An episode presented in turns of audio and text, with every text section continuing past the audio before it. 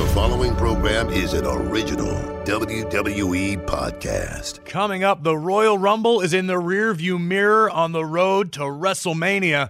We've got a legend that makes an improbable and highly emotional return. Chock full of surprises, jam packed edition. Let's not waste any more time. This is After the Bell, and it starts now.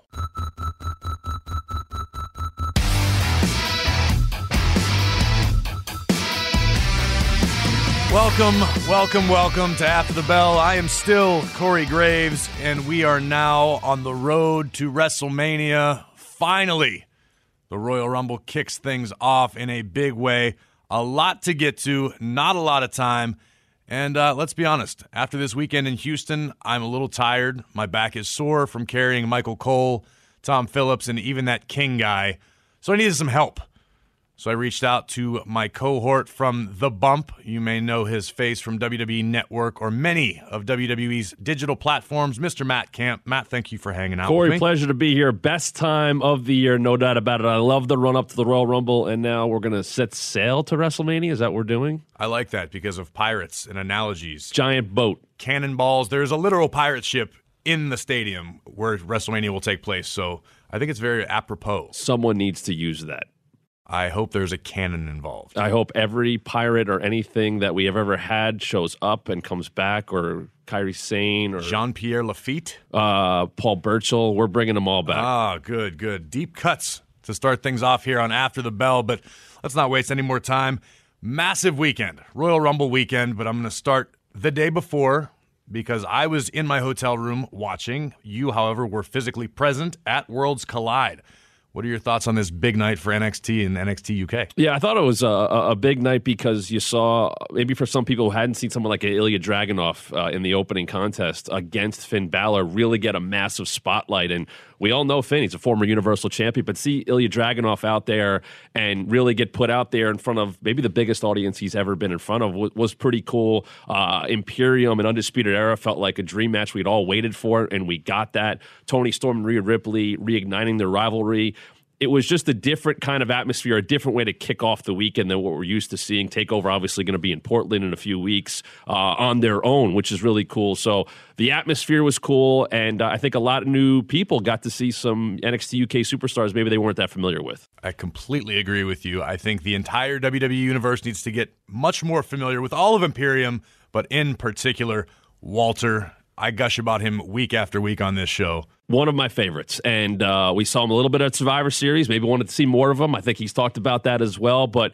he was standing tall at the end, and I don't know if anybody, any group, any whatever entity is hotter right now in all of WWE than Undisputed Era, and they lost. And they lost on a night where Alexander Wolf got knocked out of that match. So Imperium was down three to four for most of that match, and they come out on top. Which I feel like with the run Adam Cole went on uh, leading up to Survivor Series, and ever since then as the NXT champion for then Walter and Imperium to be standing tall, you would think you go, oh, I need to know who these guys are, and I got to go follow them around wherever they may be, whether that be you know in the Dusty Classic or NXT UK or wherever Walter may show up. Right, right. So I guess the point here is if you are a subscriber to WWE Network, which you likely are, if you're listening to this, you definitely checked out the Royal Rumble itself. If you didn't see it Saturday when it happened, check out Worlds Collide on WWE Network. Lots of delicious action for you to enjoy. But now, what the world is talking about, Matt Camp, one man in particular, and I am totally the type of person to say I told you so, and I told you all so right here on this platform from which I pontificate weekly that Drew McIntyre would win the men's Royal Rumble match. And it happened, Matt. It was beautiful, wasn't it? Because I, w- I was with everybody else. I picked Roman Reigns. A lot of people pick Roman Reigns. People pick Brock Lesnar.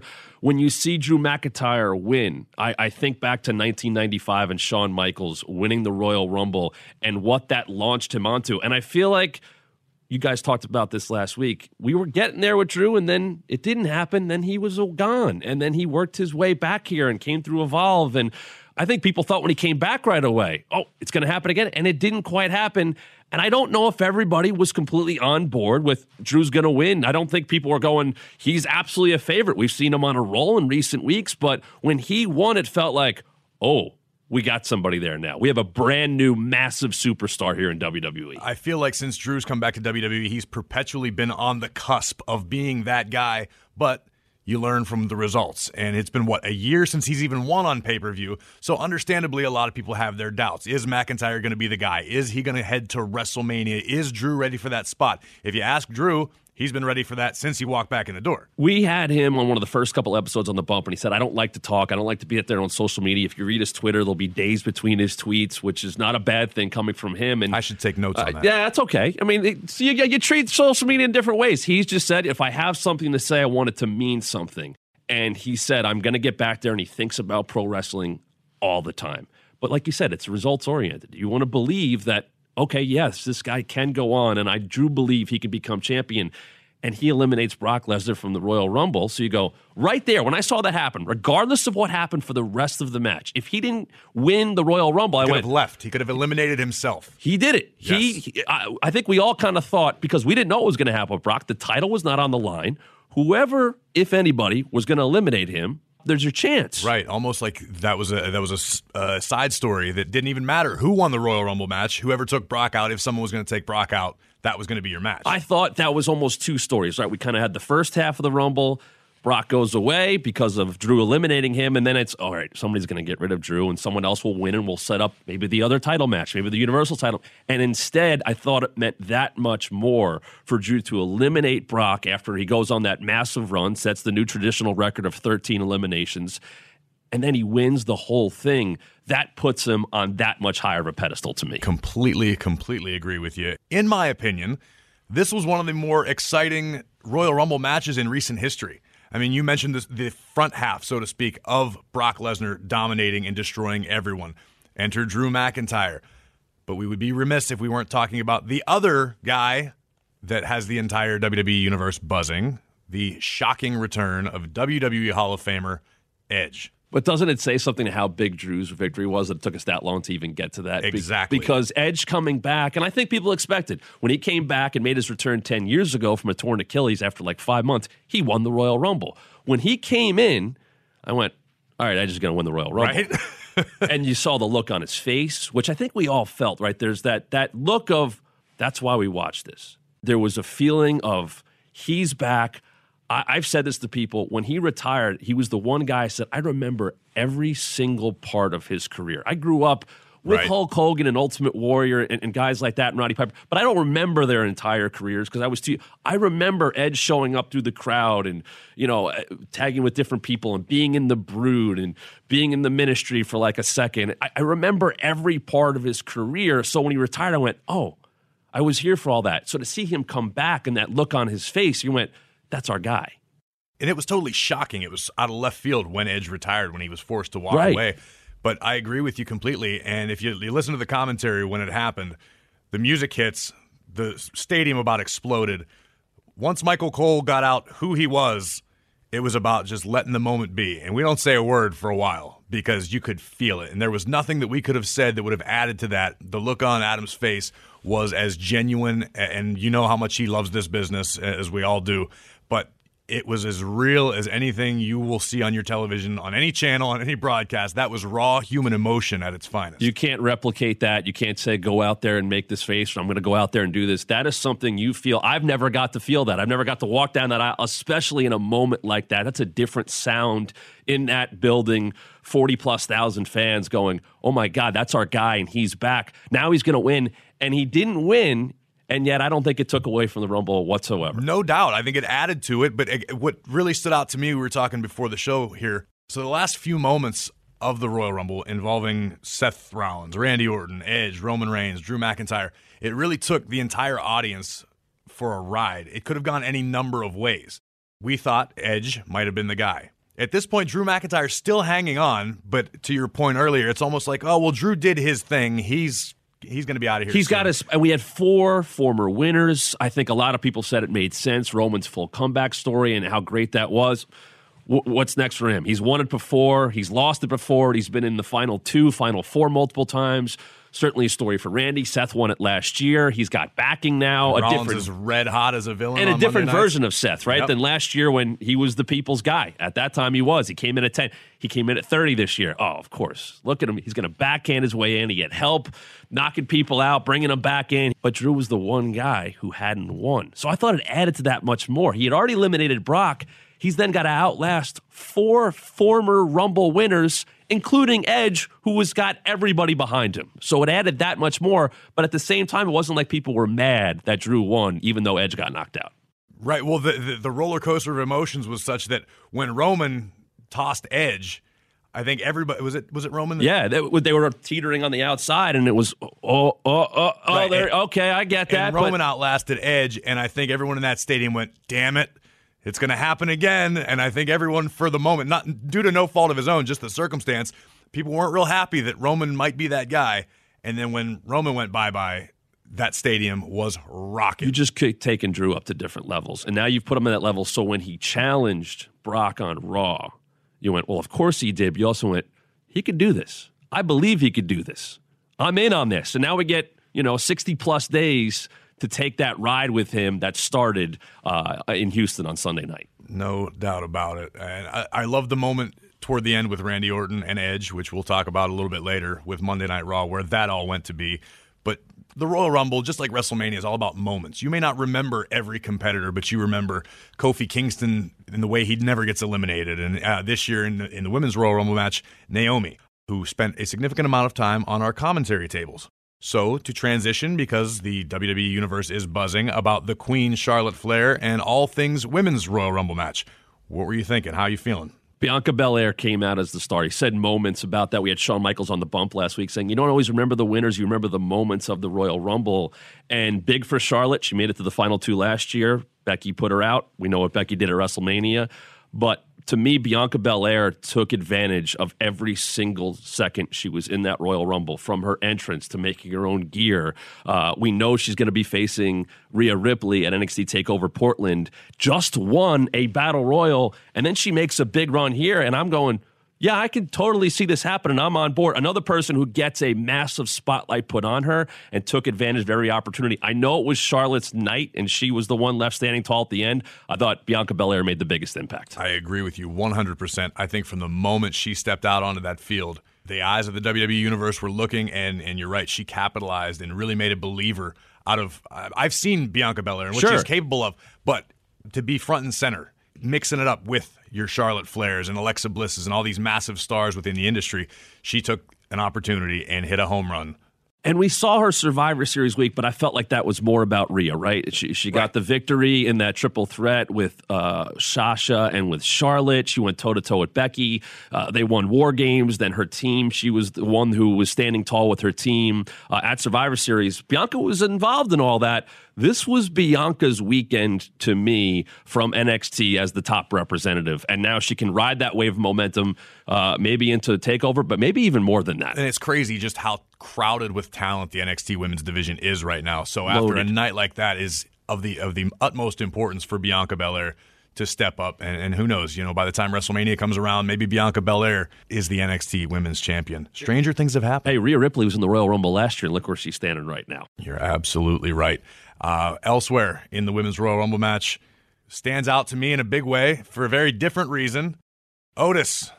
Otis was the savior of the women's Royal Rumble match for the moment, at least. We have those moments, and, and you think of the Kofi great eliminations or near eliminations, and he talked about that on his podcast, the New Day Pod. And uh, I thought of that, and I was excited to see it, and everybody reacted very uh, positively to that, as they have with this entire, I think, story that's ongoing. But I want to go back to the men's for a second, if I could. There's clear excitement and um, fan backing, and everyone's behind Otis. I wanted to see him come out at number two. I wanted to see him and Brock Lesnar open up that men's Royal Rumble because I think we know of Otis as the lovable, fun guy on the shows, but he's a massive human being. He has a amateur wrestling background. We don't always get to see that. I feel like it would have been pretty believable. And if you want to galvanize a, a fan base, Otis and Brock Lesnar would have been a fun way to start that men's Royal Rumble. Don't think I could disagree with you. And you're right. I think Otis doesn't get necessarily the credit that he uh, deserves for his real life accolades.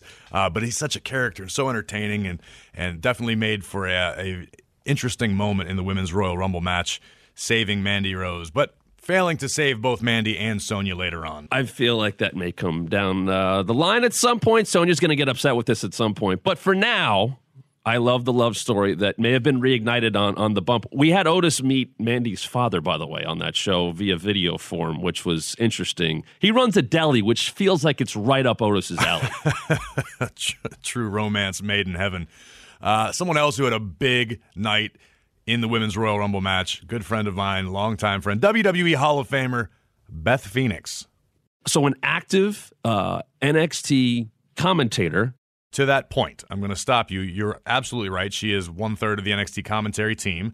And up until about four o'clock on Sunday, I was under the understanding that uh, Beth was going to be calling the Women's Royal Rumble match with me.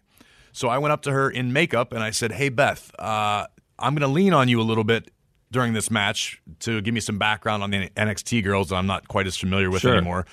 And she looked at me, and because she's one of the sweetest human beings on the planet She Earth, is. she goes, "Uh, Corey, I'm so sorry. I'm I'm competing tonight." and I went, "Oh, uh, cool. I wish someone had told me." And she goes, "No, I, I just found out. You know, I'm going to be in the match." And so I, I immediately call Michael Cole and I go, "Cole, um, was someone going to tell me that Beth isn't calling this match with me?" And he goes, uh, "Dude, I told you that last week," which I'm sure he probably did, but my brain is useless most of the time. But it was So- only a week, so she had a week to know, oh, you're in. yeah, and what a night it is for that family. Uh, you've got Edge returning, which is massive. And oh, by the way, Beth happens to return and remind the entire women's division that she still might be the baddest chick in the business. She's been so focused on her role on NXT, working there every Wednesday night, and the prep she's put in. Her and I have talked about that. And to then go, oh, you're in the Women's Royal Rumble, and then have a run. Not ah, that was a fun five minutes. I was in. I was like, Beth can win this thing. I'm all for that. Let's let this happen. It looked like she had never missed a step whatsoever. No, no doubt about it. Not to mention the fact she gashed the back of her head open and then just kept fighting. For like a half hour. Yeah, no big Uh, deal. Unbelievable. So her and Edge being in there, we were, we were talking before this about husband and wife uh, combinations that have now been. I think that's like the fourth different one. I think Rusev and Lana have been each been in a Rumble. Uh, Uso and Naomi have been in. Johnny and Candice last year.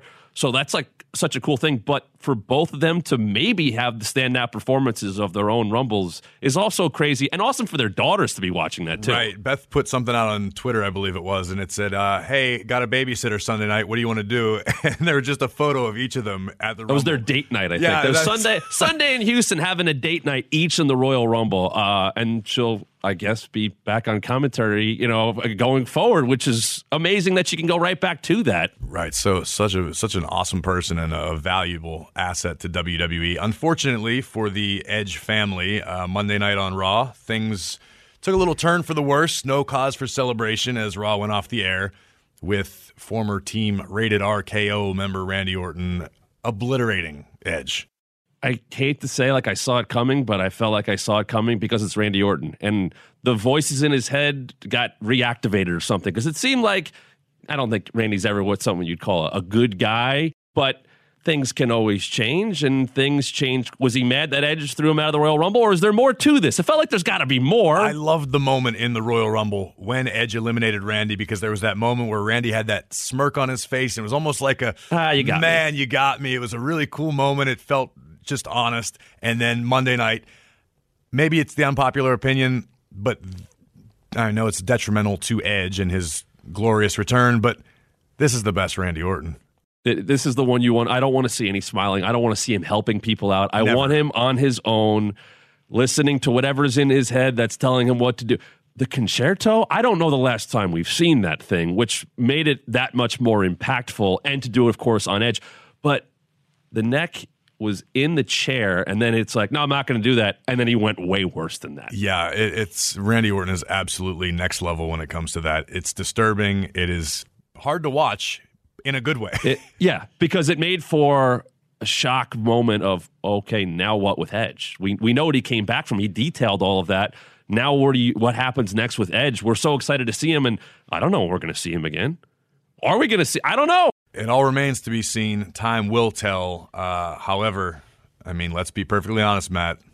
It's WrestleMania season. We're getting there. We're less than uh, 70 days away. Um, if you told me Edge and Randy Orton are meeting in Tampa, sign me up right now. Uh, I'm all in for that, and I think Edge now has a little bit of uh, extra motivation on top of everything. I might else. request the trade to Monday Night Raw for like that week, so I could call that one You if just it want- goes down.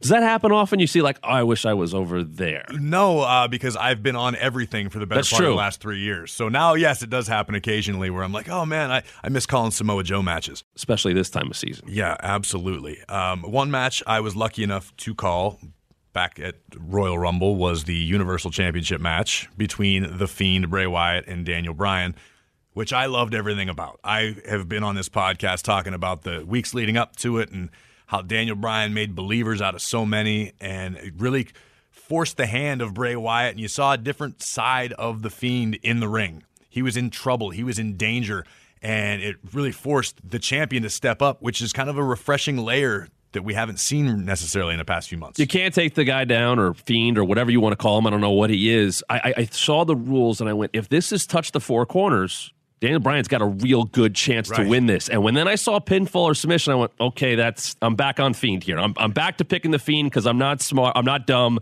Uh, I'm going to pick the guy that nobody's been able to take down. But to your point, there was a level of vulnerability, not a high one, but you could see You him go down. There were glimpses. I never thought he was going to tap it. I thought the only way Daniel Bryan was going to win that match was to make the fiend literally pass out that he could not answer the. I thought that was the only chance he had. If he had wrapped that strap around, I don't know what what could have won, but he took it as far as he could go. And if somebody was going to do that, I believed it was going to be Daniel Bryan. But what's now next for him? Because his back looked like a different color. He got help. like hamburger it was It was pretty oh, gross. Tough to watch. And now, who wants the fiend? Who's who's next? What do you? Where do you go there? Because Daniel Bryan gave him everything he could handle, and he was standing after 25 minutes. Hopefully, the Fiend is headed to Tampa at WrestleMania as champion because, in my humble opinion, right now, there isn't much cooler in WWE than being in person to witness the Fiend's entrance. It's awe inspiring. It is just an aura. There's something special about it. It's sacrilege to compare anything to anything that The Undertaker has done in going, yep. WWE. But it is as close to a physical feeling when the Fiend comes to the ring that there's this ominous being around, like something bad's about to happen, but you can't look away, and the lights and the lasers and I like that we don't see it often. It matters that much more because if he shows up as the fiend, the lights go out, the sound, boom, and then he shows up. Or we see Funhouse Bray. When that music hits and he comes down with the lantern, it's all right. This is a different it's time. about to go down. Well, Matt, I appreciate you uh, lending me a hand in your voice this morning. Where can the ATB faithful find the bump? They can find the bump every Wednesday at 10 a.m. Eastern, WWE Network on all social platforms. We're on Twitter, we're on Facebook, we're on YouTube, we're on Twitch. And of course, you can watch it anytime you want on demand as well. Uh, it's a fun show. We kind of go nuts. You've been on it. We made you play a dating game of sorts. You Which I'm survived. still paying for. Sorry, that wasn't that wasn't my fault. Put that on uh, Volmeyer. But uh, yeah, check us out there. And uh, thanks for having me on, Corey. Really appreciate Yeah, it. Yeah, man, we'll do it again. Thanks. You got it.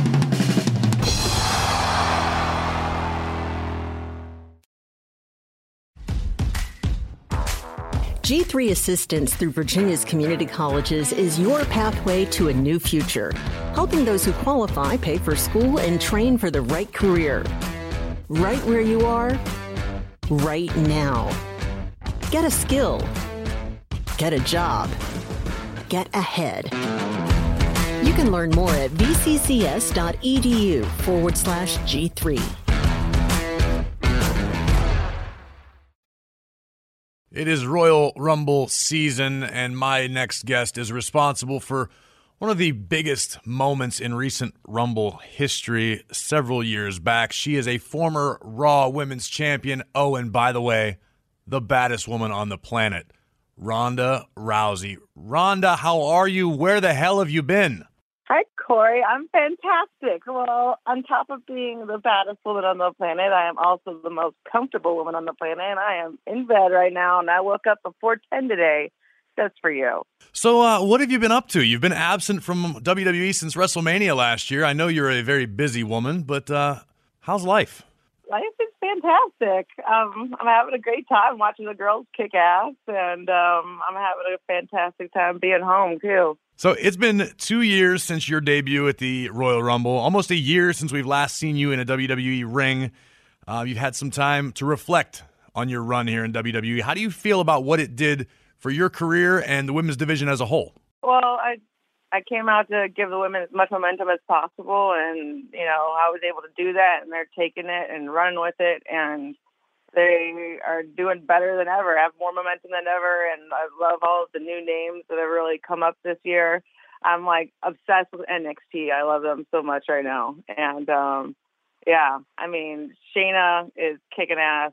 She's the whole reason I think that me or any of the other four horsewomen are in wrestling. You know, so it's it's really great to see her get all the success that she deserves, and she's just getting started.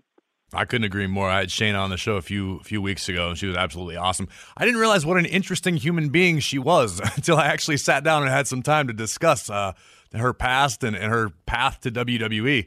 Uh, it was very, very interesting, and I have no doubt Shayna has massive things in store very, very soon. Uh, who else is on the Ronda Rousey radar? Oh my God, Rhea Ripley. She is doing amazing. Like I, um, I would love to have a match with her someday. You know, I feel like she matches up with everybody so differently, and there's so many things that she could really pull out of people that they can't do with anybody else. So, um, I I'd be I'm really looking forward to seeing like if we ever get that opportunity. But um, I, I'd love to get in the ring with her. She's fantastic. Sign me up for it right now. Rousey versus Ripley. So Charlotte Flair emerged victorious uh, this week from the women's Royal Rumble match, which means she has an opportunity to choose a champion and challenge her at WrestleMania. Uh, having done battle with Charlotte Flair and Becky Lynch last year yourself, who would you like to see Charlotte Flair step in the ring with this year? I mean, it's starting to sound like now that I'm having like a girl crush or something. I swear it's nothing like that. But I really hope that Charlotte picks Rhea Ripley. I really do. You know, I mean, Charlotte and Becky have great matches but they've had so many of them. I feel like it's like it's time to get some like new girls in the circulation, and I think that you know just like Charlotte and Rhea just you know even just body types in general and athleticism and everything like that. I mean, there's such a unique matchup that I think that they could put on definitely a WrestleMania level of show, and I really think that you know it's been NXT's year, and I think it's their time to be the the, the first time that they're they're picked by a Royal Rumble winner to face in Mania. I don't disagree with you in any way, shape, or form. I think that's a fantastic idea. Ronda, I mean, you were only in WWE for, for a little over a year from, you know, from the first time we saw you to the last. Obviously, that is an experience that, as we all know, until you're in this world, you can't truly appreciate. Uh, what have you missed most since you've stepped away from the bright lights? Oh my god, I miss live shows so much. I really do. Like, I wish I could just show up randomly at live shows. I wish I was like that would make sense. I know it doesn't really, but that's what I miss the most is like because I would never do hair or makeup on those days. We just hang out in the locker room until we had to go out there and do it. And um, I don't know. I I love like the the camaraderie and like the kind of like the laid back feeling of live show days. That and then like jump in the car afterward and go to the next town and you know, inevitably not being able to find food and just eating beef jerky all night. I miss that. well, listen, if you get the urge to just show up at a live event, I somehow think you've got enough cachet that nobody's going to stop you from showing up. you think so? I would love to. I just want to start crashing them and just feel like a little Easter egg surprise, you know, like they don't know if I'm going to show up or not. But I think that'd be yeah, awesome. You can't actually you can't actually schedule Ronda Rousey, but you might luck out and she may just show up and crash the show. I, know what? I should, I should go pitch that. We'll see if they let me. I think it's a great idea. So, uh, how are you keeping yourself occupied with your your downtime? Well, I got two kids, so that helps. Um, and shout out to Travis. I tell him I miss him badly. oh yeah, Trav. Trav says hi, and he's busy being fantastic and amazing. And uh, you know, it seems like I have nothing to do, but all my time is more like filled up than ever before, which is the best way to, to get busy is to make people think you have nothing else to do. I'm just going to tell everyone I'm not doing anything, keep myself occupied, because unfortunately I have many, many things to do. Uh, is there any such thing as downtime on a farm? Uh, yeah, it really isn't that much like actual work. Like it really only takes like if we only wanted like feed them and make sure that they don't die, you know, um, it would only take like 45 minutes in the morning and that describes that night. describes my parenting style, which I don't know if that's a good thing or a bad thing. yeah, like the very minimum, they're not dead is like an hour and a half a day, like 45 minutes in the morning and, and at night. But you know, we're we're trying to like learn as much as possible and like expand into doing even more. Like I would love to be able to like kind of, you know, have my own kind of like Newman's own project or like one of my dreams is to be able to like uh raise like a like a herd of wagyu and to like you know have like really ethically raised wagyu because we just harvested our first steer uh, last year and we just got our second one and it's just I don't know I just really love having that connection with where my food comes from and um I'm actually probably after the phone call going to go back and give Porter a little brush on the massage and make sure that his life is fantastic so that he becomes Porter is our new delicious, delicious, delicious porter. I'm I'm sorry, Porter. I'm I'm sure you're happy. sweet, but I'm telling you all, like uh, I've had like a a grade like um A five wagyu, and usually they treat those animals like shit. they like hang they like put them in a hammock like veal, or they put them in like a small enclosure so they can only like lay down and stand up. So at our place, we have two and a half acres that we let them roam around, and we like give them a lot of love and attention because we don't want them to like feel anxious when we're around. You know, we want them to always be relaxed. So um, they're used to being handled and brushed, and they have a lot of space, and you can just you can tell the difference between a happy animal and a miserable animal when you eat it. well, it sounds to me like your steer lives a better life than I do. So I am envious of Oh, yeah. Porter. His life is better than all of ours. well, it sounds like life is going very well out there on Browsey Acres. You're very, very busy. Let me ask the burning question that is on the minds of all WWE fans. When are we going to see Ronda Rousey back in WWE? I'll oh, probably whenever the hell I feel like it. whenever you whenever you get bored and show up at a live event. Yeah, I mean, I really yeah. If they would let me just show at live events, probably very soon. Headline Um, news: Ronda Rousey invades live event in Poughkeepsie. I'm coming to Kalamazoo. I'm gonna get you. Watch right. out, bitches. All right, Ronda, before I let you go, I uh, have this game I play here on After the Bell. It's maybe the worst game in the history of entertainment, but I continue to do it. It's called the electric seat. And I am going to put one minute on a clock somewhere. It's not physically in front of me, it's up to my producers, so there might not even be a clock. Uh, but I'm going to ask you some questions, and you answer them as quickly and honestly as you possibly can. And if you win, I will make sure you have backstage passes to WWE live events for the rest of your life. All right. Okay, I'm ready. All right, one minute on the clock. Goku or Vegeta? Vegeta, are you kidding? Who is the next big mixed martial arts star? Edmen Shahbazyan, my fighter I manage. He's the Golden Boy. He's going to beat Jon Jones' record as the youngest UFC, UFC champion. Just watch. Love it. Not counting Sonya Blade, favorite Mortal Kombat character? Ooh. God. I'm going to have to pass on that one. Ooh, pass. I think that's the first pass ever on the electric seat. Chiefs or 49ers? I say Chiefs because my dad likes the Chargers. And one of my, my first Super Bowl memory is the 49ers beating the Chargers. So I'm mad at them forever. Never let that, yeah, that never let that wound heal. The name of your favorite Never. goat? Oh, Totes. Totes my goat. Oats McGoats. Best World of Warcraft class? Class? Ooh. You know what? I started with a hunter, but I'm kind of on the rogue lately. I, I kind of like a rogue. Pizza or pasta? Uh, pizza. And it's the electric seat, and I think time is up, but I need to know what your favorite electric type Pokemon is. Ooh. Favorite, like, to battle with, or favorite just because I like it? Because you like it. I love, really love Raikou, but Zapdos is awesome. But There we go. You can pick both. is actually new and is great. You can I'm going to go with Raikou. I'm not even going to force you. Uh, you can just you can have all of the ones that you want. It's totally fine. Thank you. I think you won, so I'm gonna I'm gonna send a text message or put in a call. So the next time Ronda decides to show up at a WWE live event, uh, there won't be any issues with security. Okay, good. well, I know you are uh, you're keeping yourself occupied with your YouTube channel. Where uh, where can the ATB listeners find that? Uh, oh yeah, it's uh, the Ronda Rousey channel on YouTube, and yeah, we started it just a little bit of like over a year ago, and we're at 1.2 million hours watched. So um, now that I have a lot more free time at home, we can actually make it more of a priority instead of like a side project. So yeah, check it out. We're gonna be doing a lot of stuff this year. Oh, you just on the side messed around and happened to get 1.2 million hours of viewing.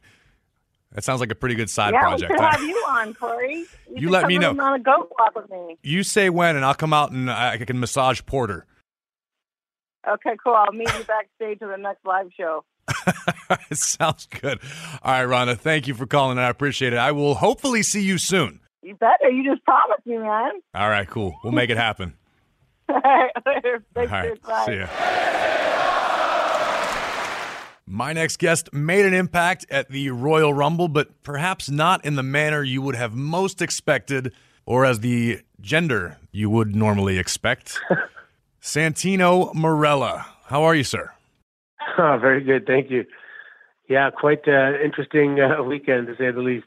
Yeah, I'll say that was uh, quite a shocking moment to see Santina make her entrance to the Women's Royal Rumble. Probably not the result she had hoped for, but uh, walk me through your day. How did Santina come to be in the Women's Royal Rumble match? Well, I guess so. I was just actually talking about my parents right now, and I was talking about my neck surgery was 2014.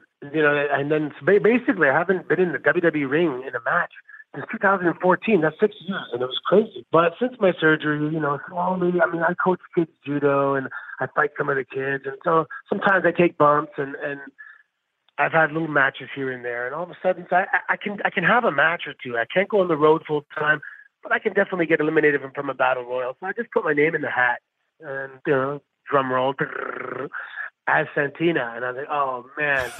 um, I was like, all right, you know what? Let's let's make a moment, and we'll have fun with it. But the the thing is, I got sick like a two days before I started feeling it coming on. And the day before, I had like a 15 hour day. I was coaching a judo tournament. And then we came back and we had one of our shows at, at Battle Arts, one of our, it's called the Battle Rumble, you know, uh, a tribute to the Royal Rumble. And went home, four hours sleep. So when I got up to come to Houston, because I flew in the Sunday, I was not feeling well at all. And uh, I just had to gut it out. So seeing all your friends and everything definitely, you know, picks up your spirits. And it was just a, it was a rough day. But when you go through that curtain, you are oblivious to anything that is wrong with you. It's that audience just completely electrifies you and saturates you with all this energy, and it's incredible. But uh, man, it was a tough day. Well, I know I bumped into you in the elevator after the event itself, and you told me uh, that was the longest you'd ever have to sit in a makeup chair. Oh my God. It was an hour and a half. Two thirds of that, no, three quarters of that was like just my eyes. And, uh, you know, major props to all those ladies out there that, that really get dolled up. That is a major commitment of time. But you looked wonderful, darling. Absolutely wonderful. uh, so you mentioned uh, coaching jujitsu and, and your wrestling school. Um, tell me a little bit more about that. Yeah, we opened in 2013 uh, Battle Arts Academy, and and my roster is stacked. I got seven guys right now that could easily uh, seamlessly transition to NXT and, totally belong to be there. I do have one official guy signed. Um, he's in NXT right now, uh, Alexander ya- Yasik. And uh, a few other guys are looking to get signed this year, potentially to NXT UK. And it's just a it's a fun program being a, being a pro wrestling coach as well. We'll keep the well stocked for us, so there's never uh, never too much talent to be had. They keep churning it out for us. There's a lot we could delve into right now. Unfortunately, running a little low on time. Where can uh, the WWE universe or After the Bell listeners check out your Battle Arts Academy? Yeah, Battle Arts Academy uh, .ca is the website, but on, on social media, I think it's Battle Arts MMA on Twitter, Battle Arts BAA on Instagram. I you can I mean I'm at I'm at Milan Miracle on Twitter. We got Cryme Tyme coming February 15th if you're in the area. There you go. Cryme Tyme? Shad and JTG. yeah. All right, man. Well, uh, I appreciate you taking the time out of your day to call in. I'm glad you're staying busy, and uh, here's to hoping we will see you or Santina in the very near future. Thank you. Hopefully it's me. Yeah, man. All right, I'll talk to you soon. Take care. Thanks, buddy.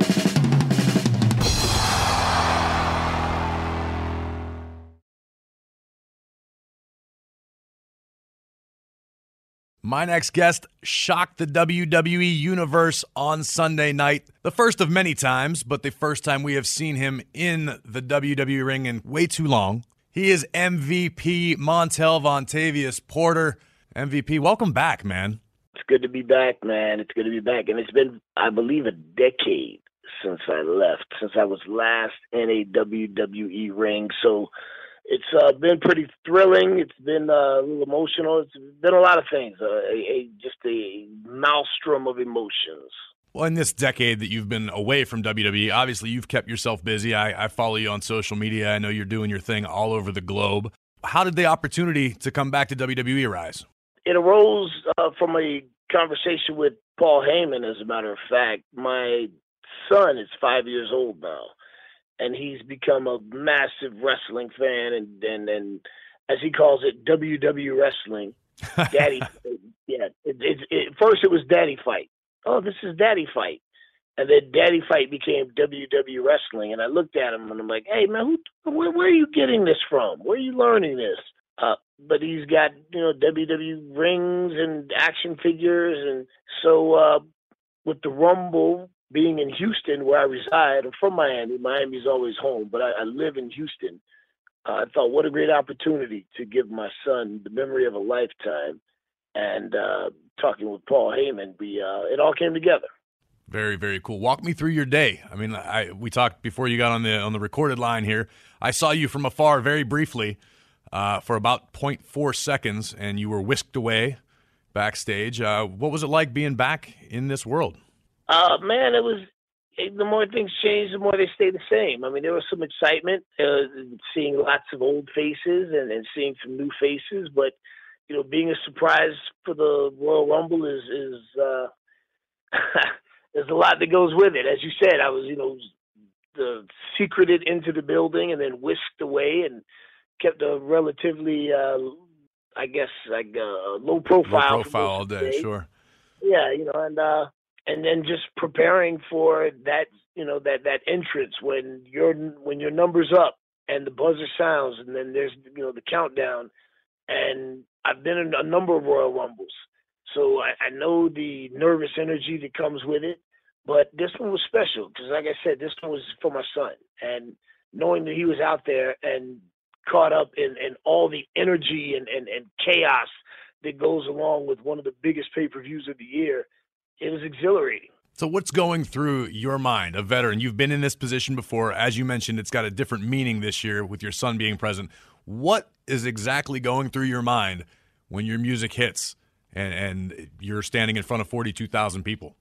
Uh, wow. You know, it, it, again, it's I've been so fortunate to have had a long career and to have been around the world and to have you know walked through the curtain so many times in so many places. But when it's the WWE, it, it's you know the, you're the top of the pops, and the Royal Rumble specifically is just you know a historic, a legendary pay per view. And if you win, you have the opportunity to face who you want at WrestleMania. So the gravity of every entrance and and and the possibilities that come with it. So in my mind, it's it's just to succeed at the highest possible level and to not put any limitations on, on my expectations or my ability. You know, that's kind of how I went through my whole career. Every time I walk through the curtain, I believe in me, I believe in myself, and I know that the people that are watching uh, want to see the best version of me, and I do my best to never disappoint. Well, you weren't done after the Royal Rumble. The next night on Monday Night Raw, you uh, did battle with another familiar face to all of the WWE universe, Rey Mysterio. Now, this is a totally different animal from being part of a 30 man Royal Rumble match to going one on one with one of the greatest of all time. How did Monday differ from Sunday? As you said, going one on one with one of the greatest legends of all time, period, bar none.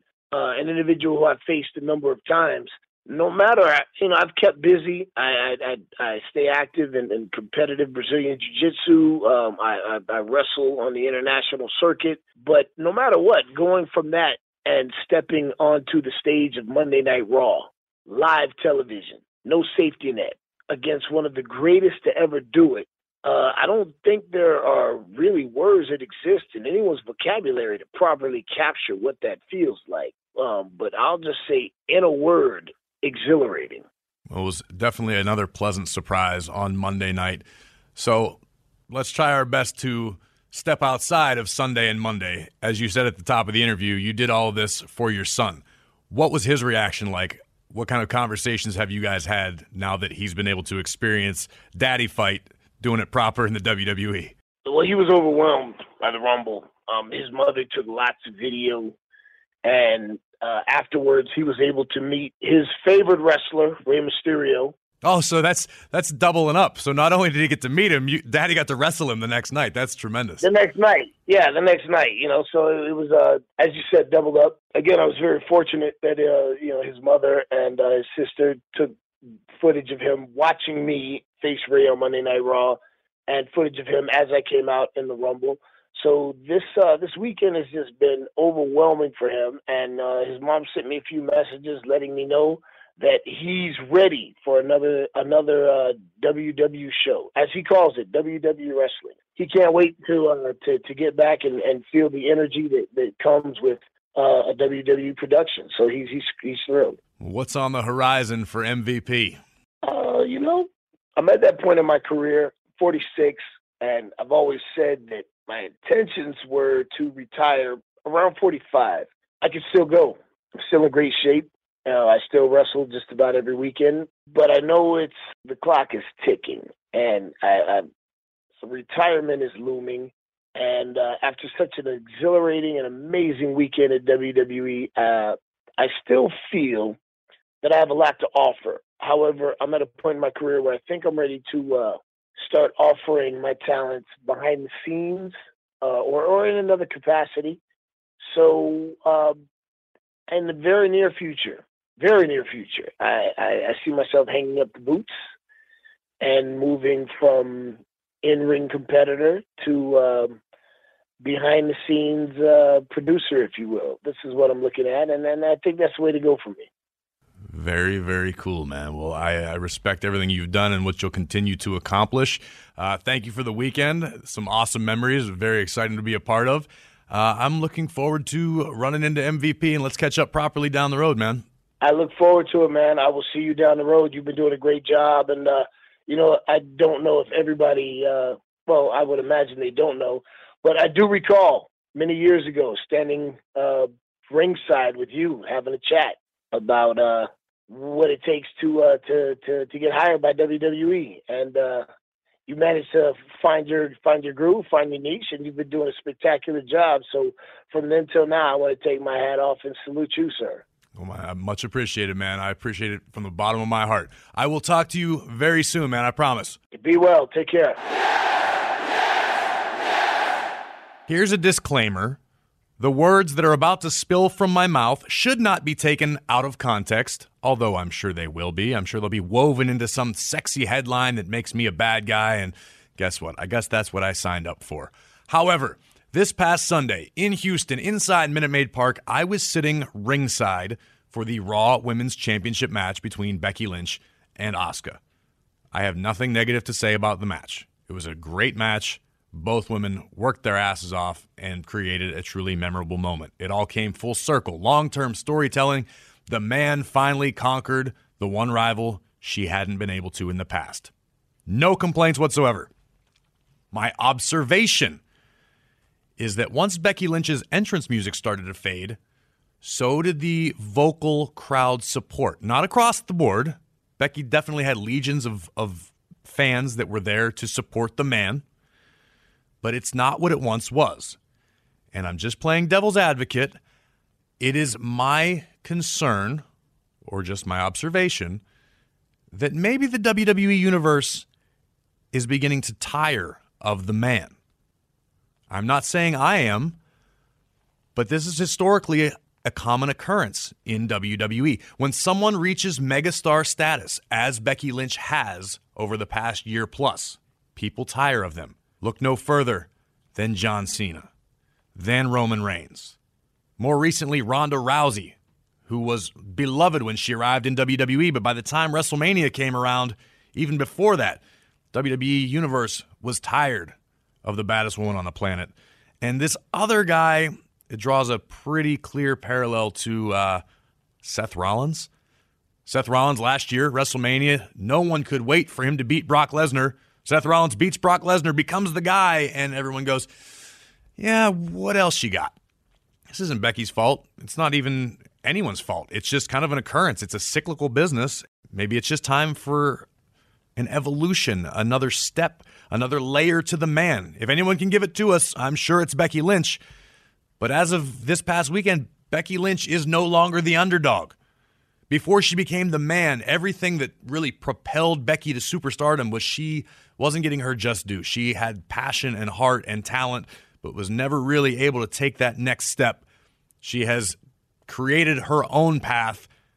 There is no denying that Becky Lynch is still a megastar. I'm just wondering if we are beginning to see the rumblings of a bigger movement. I don't have an answer for you, just my observation.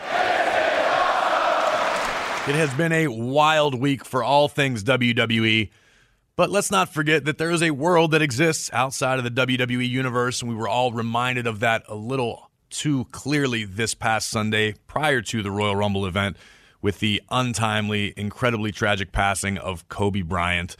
Uh, few things supersede sports or entertainment, uh, but this is certainly one of them. We had conversations all day. There was nobody in Minute Maid Park that did not have an opinion or a thought or was touched in some way by the passing of one of the greatest basketball players of all time. Um, and we, we were all kind of just trying to make sense of it. It seemed surreal. I listened to Pat McAfee say it on his show, and I think surreal was the best sort of way to describe it. And we were trying to draw comparisons. Uh, Big E said it was kind of like when Michael Jackson passed away, but Michael Starr had kind of begun to fade by that point. Uh, a producer friend of mine said it maybe like Princess Diana. And that was a little bit before my time. I mean, I remember when it happened, but I don't remember the magnitude. Uh, but it was very, very heavy. And it was very interesting from a human psychology standpoint to notice how everybody who was completely jacked up and stoked about the Royal Rumble for a good chunk of the afternoon uh, felt kind of like there was a shadow cast over everything. It was a really uh, kind of universal depression for the moment, um, which makes me appreciate how lucky we are to have entertainment and WWE on the back end to kind of kick out of that funk. But all of the positive that's coming out of this, everyone seems to realize. Uh, tell someone that you love them. Tell someone close to you what they mean to you. It's life is way too short to uh, hold on to anger because who knows when you run out of time. This leads me to my Zen for the week, even though I sort of already stepped on it. I'm not entirely sure where the quote came from, but the trouble is, you think you have time.